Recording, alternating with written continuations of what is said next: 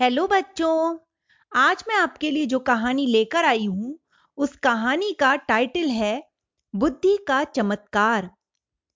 वनराज सिंह न्याय करने के लिए सिंहासन पर बैठे हुए थे। दरबार में भीड़ लगी थी। फैसला सुनाने को लोमड़ी, सियार, भालू, बत्तख, बंदर सभी उपस्थित थे।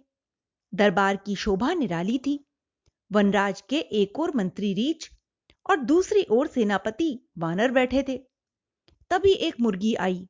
वह बिलक बिलक कर रो रही थी। उसकी आँखें लाल पड़ी हुई थीं, पंख टूटे हुए थे। पीठ से रक्त बह रहा था। पंजा भी आधा टूट गया था। मुर्गी की यह करुण दशा देखकर उसकी चीतकारें सुनकर सारे दरबार में मौन छा गया। तुम्हारी यह दशा किसने की है? मंत्री रीछ ने खड़े होकर पूछा महाराज? मुर्गी सिर झुकाते हुए बोली आज मैं बच्चों के लिए खाना जुटाने जंगल के उस ओर चली गई थी। वहीं एक वन मानुष ने मेरी यह दुर्दशा की है। पर वन मानुष तो हमारे जंगल में कोई है नहीं। शेर ने गरजते हुए पूछा। मुर्गी ने फिर प्रणाम करते हुए कहा वह दूसरे जंगल से आया है महाराज।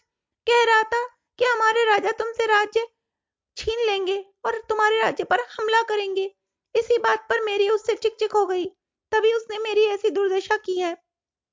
यह सुनकर सिंह चौंक उठा। वह जानता था कि पड़ोसी जंगल का राजा बहुत खुंखार है। युद्ध में व्यर्थ ही जानवर मरेंगे। अतएव किसी तरकीब से युद्ध रुकवाना ही चाहिए। सिंह ने कुछ समय विचार किया। फिर सेनापति वानर देव के कान में कुछ कहा और उसे वनमानुष के पास भेजा। सेनापति बड़ी तीव्र बुद्धि वाला था। वह लंबी चौड़ी सेना लेकर निकला और रास्ते में प्रधान सैनिकों के कान में न जाने क्या क्या कहता रहा। अपने जंगल की सीमा पर जैसे ही वानर पहुँचा, उसे वनमानुष की गर्जना सुनाई पड़ी। आ जाओ, लड़ाई के लिए तैयार हो जाओ। अपने महाराज को सूचित कर दो, हमारे राजा सेना से आ रहे हैं। वानर कुछ न बोला। कुछ समय बाद उसने देखा कि पड़ोसी सिंह अपनी सेना के साथ हाँपता कांपता पसीना डपकाता हुआ चला आ रहा है। आते ही बोला भाई पानी पिलाओ पानी पिलाओ बड़ा प्यासा हूँ।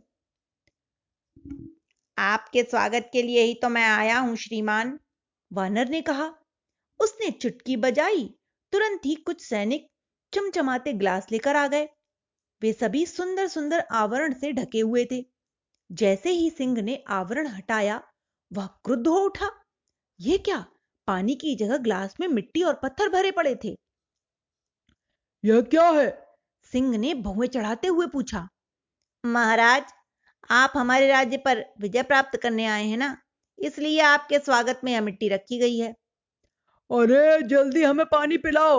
हम सब तेज प्यास से मरे जा रहे हैं। सिंह पपड़ी पड़े होठों पर जीप फिराते हुए बड़ी कठिनाई से बोला। वानरदेव ने तुरंत चुटकी बजाई। अनेक सैनिक ठंडा ठंडा शरबत लेकर झाड़ियों के पीछे से निकल पड़े। सिंह और उसकी सेना तृप्त होकर शरबत पीने लगी। सेनापति वानर अपनी बुद्धिमत्ता पर मनी मन मुस्कुरा रहा था। हुआ यह था कि उसने अपनी सेना पहले ही सिंह के जंगल में भेज दी थी। उसने वहाँ नदी के सारे पानी को गंदा कर दिया था।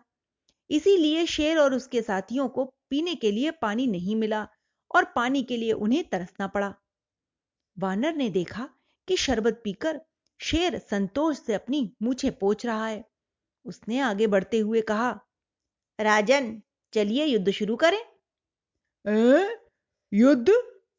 सिंह सिर हकलाते हुए बोलने लगा, तुमने तो हमारे प्राणों की रक्षा की है, तुम तो हमारे मित्र हुए।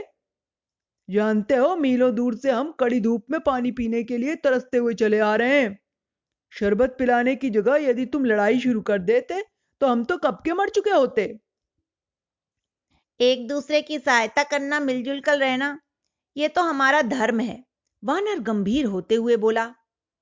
पर तुमने पहले मिट्टी भरे ग्लास क्यों रखे थे हमारे सामने? महाराज आप हमारी ज़मीन पर अधिकार करने ही तो आए थे ना? ज़मीन पाकर यदि प्यास बुझ सकती तो इस मिट्टी से बुझाएँ यह बताने समझाने के लिए ही ऐसा किया गया था। वानर बोला, वानर की इस बुद्धिमानी पर सिंह की आँखें आश्चर्य से फैल गईं। वानर आगे कहने लगा, महाराज, एक दूसरे की ज़मीन हड़प कर यदि हम सुखी रह सकते तो अवश्य ऐसा होता, ज़मीन से पेट नहीं भरता। अच्छा यही है कि अपनी अपनी सीमाओं में रहकर अपने राज्य को सभी प्रकार से सुखी बनाए। यदि आज आप हमसे युद्ध करेंगे तो कल हम आपसे करेंगे। ना आपकी प्रजा सुखी रह पाएगी, ना हमारी। हम जिए और जीने दें, एक दूसरे से प्रेम और भाईचारे का ही व्यवहार करें। वानर की बात सिंह की समझ में आ रही थी। वह सोच भी रहा था कि युद्ध करना व्यर्थ ही है, इससे कोई लाभ ना होगा। तभी वानर बोल पड़ा, वैसे हम युद्ध के लिए भी तैयार हैं, हम डरपोक और कायर नहीं है महाराज। नहीं नहीं भाई, तुमने मेरी आँखें खोल दी, अब युद्ध की कोई ज़रूरत नहीं है।